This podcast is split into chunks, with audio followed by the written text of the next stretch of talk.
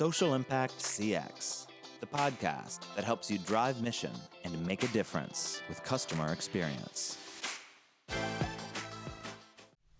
Hello, everyone, and thank you for joining me for the Social Impact CX podcast. I'm John Corrigan, and I'll be your guide to how you can drive mission and achieve social impact with customer experience work. This is episode 11 of Social Impact CX, and thanks again for listening. Today, I'm grateful for the power of the podcast. There is a whole new world of opportunity in audio communication out there today that provides me with the capability to connect with all of you on this podcast, and that's really extraordinary. If you're enjoying what you're hearing on Social Impact CX, please tell a friend or colleague and go ahead and like, comment, or provide a review wherever it is that you're listening. That would be much appreciated. I am so grateful that you are here and that this opportunity exists to share some of the knowledge I have in social impact, nonprofits, customer experience work, to share some of that knowledge with all of you. I recently had a chance to sit down with customer experience expert Thomas Martin, and we had a fascinating conversation. Thomas has many years of experience in CX work, and our discussion went many different directions. I was hoping to get just a couple podcast episodes from our session, but there is so much more to share than what I was able to fit into episodes 9 and 10, the first two parts of my conversation with Thomas, that I've decided to go ahead and add another. So, here in episode 11, you'll hear from Thomas about his views on subjects such as brand, positioning, and tone. He also has a CX oriented take on the four P's, the four P's of CX product, place, people, and process. If you're listening to this podcast and you work in a for profit business that has a strong social impact focus or you're in a social enterprise structure, this podcast contains some great information for you to engage with both your leadership team as well as your marketing and sales teams and maybe others as well too. You know that leadership team point is important and on the other side of the conversation with Thomas, I'm going to talk a little bit about leadership and how uh, to use the information here that, that Thomas and I are talking about. Uh, these themes are great collaboration opportunities with both leadership and other colleagues, and if you go back to episode 7 of, of Social Impact CX, if you've done some research, which we talked about in episode 7, you probably have an opportunity to bring a new view to the table and spur a conversation that may introduce some new insights and new views of the customer or whomever it is that you're working to serve clients, patients, members, whomever that is. Now, if you're in a nonprofit environment and listening to this podcast, and uh, you just heard what this uh, what this episode is all about, the themes. I really hope you find this information valuable as well too, and, and please hang in there because I'd like to make the point that quote unquote marketing type concepts such as brand, positioning, and tone are just as important for nonprofit success as they are for for profit success and results. How people perceive your organization and however it is that you're helping clients, customers, patients, members, students, stakeholders, beneficiaries, whomever it is that you're trying to help, your brand and the team members that help to create the experiences that define and reinforce your brand are really important. I can't under, I can't underscore that enough. I'll let Thomas do the talking in this episode on these subjects, but I'll tell you as a leader myself who has worked in both nonprofit organizations and for-profit companies, I just wanted to reinforce that even though these ideas are somewhat are sometimes thought of as quote for-profit concepts, um, if you think of them as related to achieving mission and how you're connecting with people and the experiences you're providing, these ideas are many times absolutely critical and, and important to master in a nonprofit and social impact organization as well. I hope you've had the opportunity to listen to episodes 9 and 10 of Social Impact CX from my discussion with Thomas Martin. If you've not caught the first two parts of our conversation, I urge you to check them out. Social Impact CX podcast episode 11 is the third part of my conversation with Thomas. If you have a question or comment about what we're talking about in this episode, please send an email to comment at socialimpactcx.com. Also, as usual, you can comment or connect on Twitter, LinkedIn, YouTube, or SoundCloud. and I'll provide detailed contact info at the end of this recording on how to reach us there. So, without further delay, here's part three of my conversation with Thomas Martin. I hope you find this part of the discussion as interesting as the first two parts. So, we are talking with Thomas Martin, who is an expert in customer experience, and he's worked in a lot of different fields related to hospitality and transportation and other industries as well too.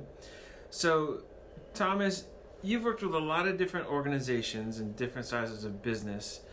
Um, how do you advise a new company and their positioning and branding experience, all of that? How do you advise a new company versus an existing company?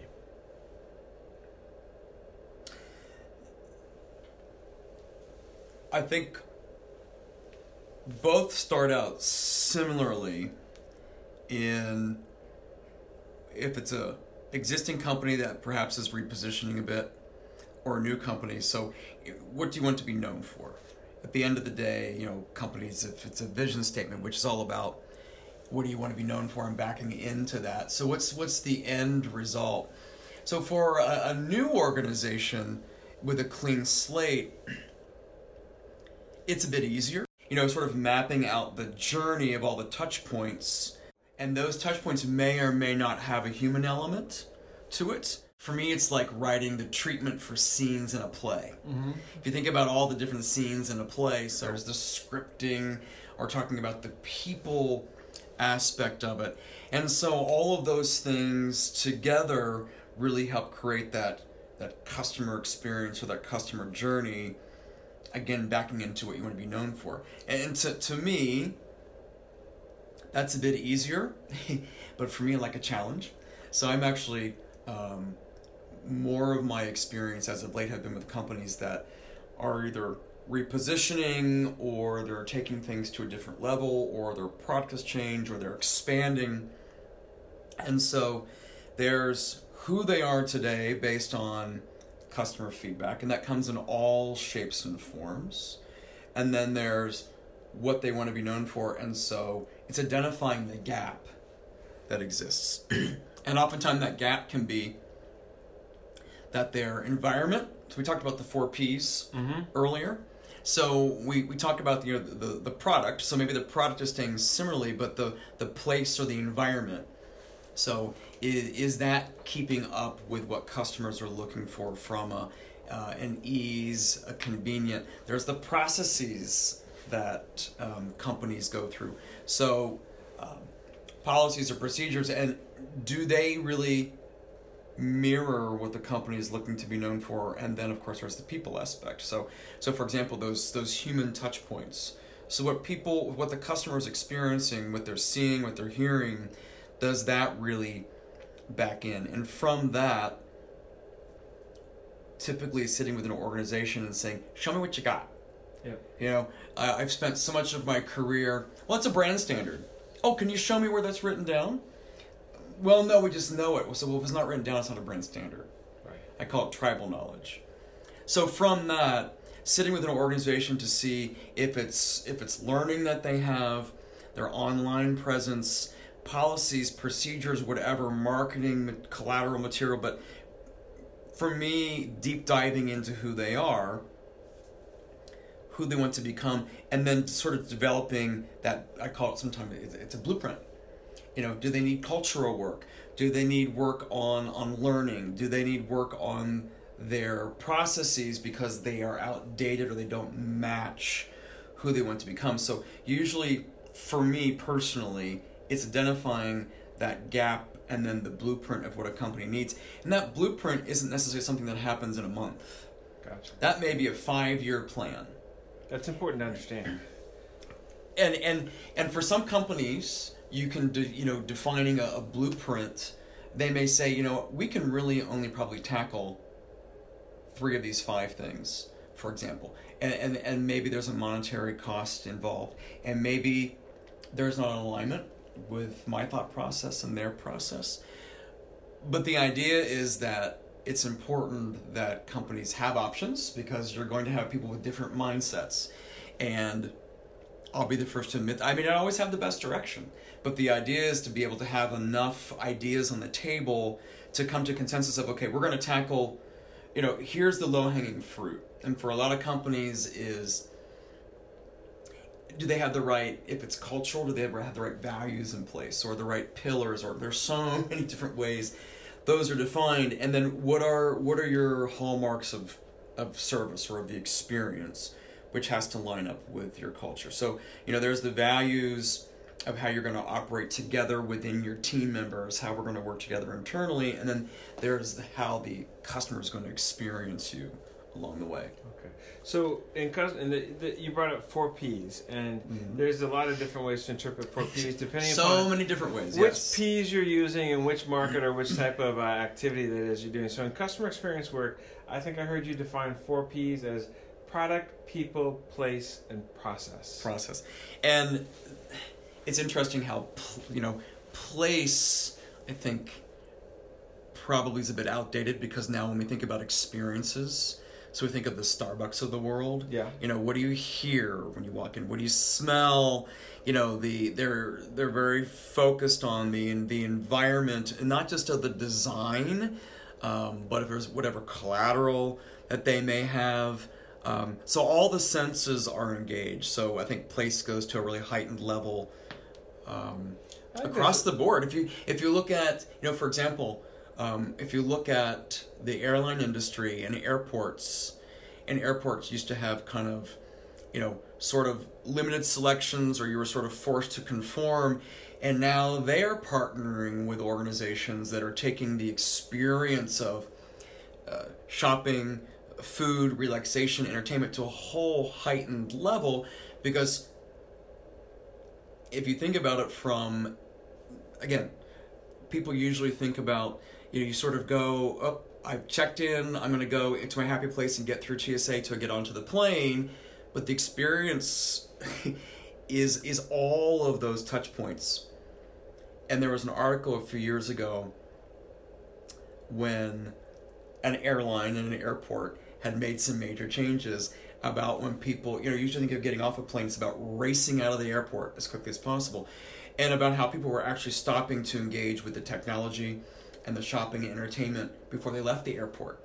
So a whole paradigm shift of people's concept of of traveling, but again of in partnering with what happens within the airport, which there's not as there's not as much of a relationship as a lot of people think there is. They're usually run by a whole other organization. It's not that the airline runs the airport. So, again, that is what is, I think, key in listening to the voice of your customer, but also sometimes staying a step ahead of what they want along the way. Using different approaches like uh, the four P's of customer experience, I think can be very valuable but it, you know the complexity of the, of the, work that's going on there's a lot to unpack about each one of those with with product you know that that could be a really complex set of service offerings that form a whole experience. And so mm-hmm. uh, or it could be a combination of products physical goods and services that go with it. And yeah and that, that goes for nonprofit uh, organizations or social impact organizations as well. And with people we've talked about um, you know a cast of of different individuals that are involved playing different roles, mm-hmm. both front of house and back of house, and and, and different uh, roles that they play in, in creating experience. And then, as you just talked about, place place is no longer just one spot, and there's many elements to it. And then process is is actually I think it's a whole Ugh. organizational discussion even anymore. Again, with process I've worked in a variety of industries where, again, the best way I've been able to walk people through.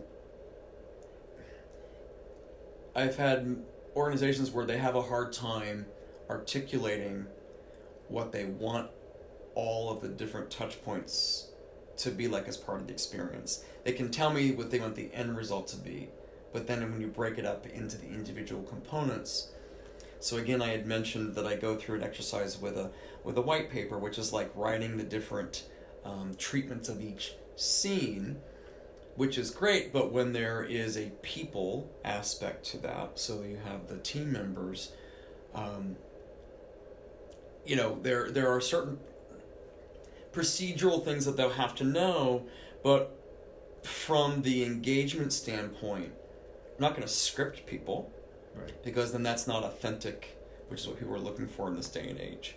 Um, so it gets tricky because there needs to be consistency, there needs to be um, a delivery of the expectation, but yet I want to interact with a person that sees me as an individual. That's where I go back to that sort of freedom in a framework Yeah. so to speak. That and so a lot of what I do in the process for a lot of companies, and, and I've done this for hotel companies, I've done this in automotive, um, I've done this in residential um, situations, is putting together uh, what I call service standards, which go along with policies, procedures. But it's you know what the customer is going to see and hear, and within that I've done in my career what I call like the suggested scripting. So, you know, within that, while the individual is going through their learning process, here's an example of something you might say is a greeting. And from that, you know, you, when you're hiring people on behavior, but they've not worked in an industry, not only are they, they're learning a lot about expectations from them, uh, transactional, procedural, but just how to talk. And so sometimes you have to lay a bit of a groundwork, like you know, yo, dude, what up, is is not going to be appropriate in most settings. Right. Um, and and then there's the the opposite of the oh, good evening, sir, which is sort of old world um, luxury. So so putting it in a in a tone of voice that that gives for some individuals they may use that as their initial greeting for comfort, and then from there they will branch out when they get more acclimated into their role. Uh, in my entire career, the only script that I've ever written that's been judged by even a third party auditor has been a telephone greeting. Hmm. Just to keep it consistent, because for somebody calling your organization, you know, as antiquated as that may seem, some people still do it. Um, it does set the tone for who you are. I think you use the word comfort, which is really interesting. It doesn't matter if you're trying to sell something to somebody or serve somebody or or provide a, a better experience, whatever it is you're trying to do, if you make that person comfortable, I think you're well on your way to uh, uh, hopefully creating the right experience. And oftentimes, you know, I think comfort goes hand in hand with that emotional connection that you're creating with people. And I think people are like, oh, emotions, and that we don't talk about. That's not a, a professional thing. And it's like, well, 20 years ago, we wouldn't have thought about emotionally connecting. But, but now everyone's talking. Um, everybody wants their experience how they want it. And as human beings, all of us gravitate towards experiences that we feel connected to. Um, and, and often in a classroom setting, I will get sometimes some looks of skepticism, and I say, all right, let's flip this around. Where are you spending your money that you're working so hard to get? Where do you spend it? And where do you go back to time and time again? And I often get great examples of like, you know, where, where the family goes for, for pizza or where they go to for their dry cleaning or a mechanic. But beyond the product or service they're getting, there's a certain way that you're made to feel. And and it's not just about the fact that they remembered your name, but there's a there is a comfort level that you're going to be taken care of. And also the benefit of that is if I like you and I'm comfortable and you make a mistake, you screw up, I'm a lot more forgiving Right. Along the way. But that comfort level is different. Um, some people, you know, eh, some people need a lot of attention at certain times, and some people are very self sufficient. So you know that old need to read your customers can can come into play. But sometimes that comfort is just, you know, it's a smile and a greeting and someone acknowledging them as an individual versus the next, you know, now serving number. Um, and it's funny, I, I've giggled along the way when I've been different places and you hear the next guest, please, and I'm like, well, that's unusual. I never thought that they would call their customers guests. Years ago, um, the um, movie theater industry was really struggling with competition, and I can remember um, going to a movie theater gone to for years, and they decided that the person taking your ticket needed to have a standardized greeting. And so, five people ahead of you and five behind you, including yourself, you heard the same, thank you for coming to Loews, thank you for coming to Loews, thank you for coming to Loews. And it, it, it was inauthentic. And so, you know, companies have really grappled with that.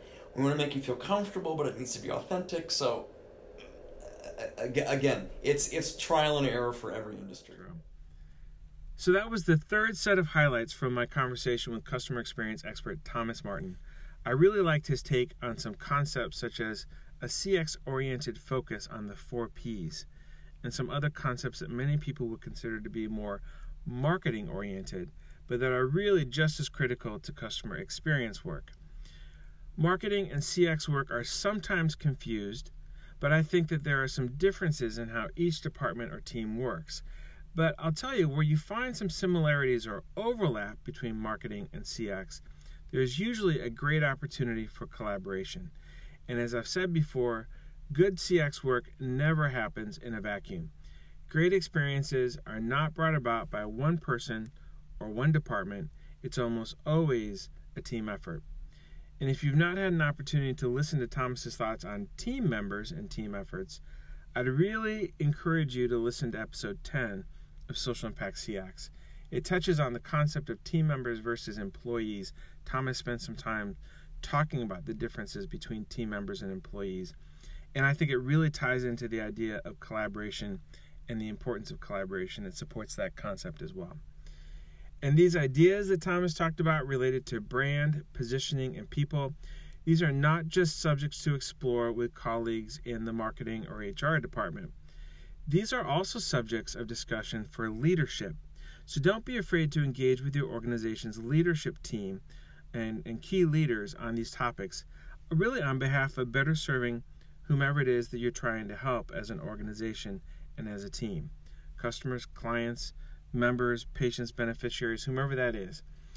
And if you are a leader, an executive listening in to Social Impact CX, these are some great subjects to talk about with your team, and they're also great subjects to talk about with whomever it is that you report out to board members, funders, a leadership council of some type, whomever that is. The subjects Thomas and I just explored have everything to do with improving results, real results that should be measurable and that you should be able to report out on in relation to achieving your mission and objectives in a nonprofit or social impact context. As I've said before, Social Impact CX is also intended to be an interactive forum, a place to stir conversation, answer questions, explore new ideas, put some context and definitions around the jargon of the world of customer experience. So, after listening to Thomas and I in this third installment, what questions do you have? You can ask a question or make a comment at Social Impact CX a couple different ways. First, you can send an email to comment at socialimpactcx.com. That's C O M M E N T at S O C I A L I M P A C T C X.com. You can also find us on Twitter and post a question there. Our Twitter handle is at Social Impact CX. And if you feel so inclined, you can use the hashtag SOCIMPCX. And please follow us on Twitter to stay up to date with new podcasts and other related content. You, you can also find me on Twitter at the handle at JF Corrigan, or if you're listening to this podcast via YouTube, feel free to post a question there in the comments section, and we'll do our best to, uh, to answer or provide a direct response. And, and while you're at YouTube, please subscribe to the Social Impact CX channel as well to keep up to date with all of our audio and video recordings. This is John Corrigan reminding you that, especially in social impact work, it's important to understand that your mission is really all about someone else's journey. And the more you know about someone's journey, the more you can help. Thanks for listening to Social Impact CX.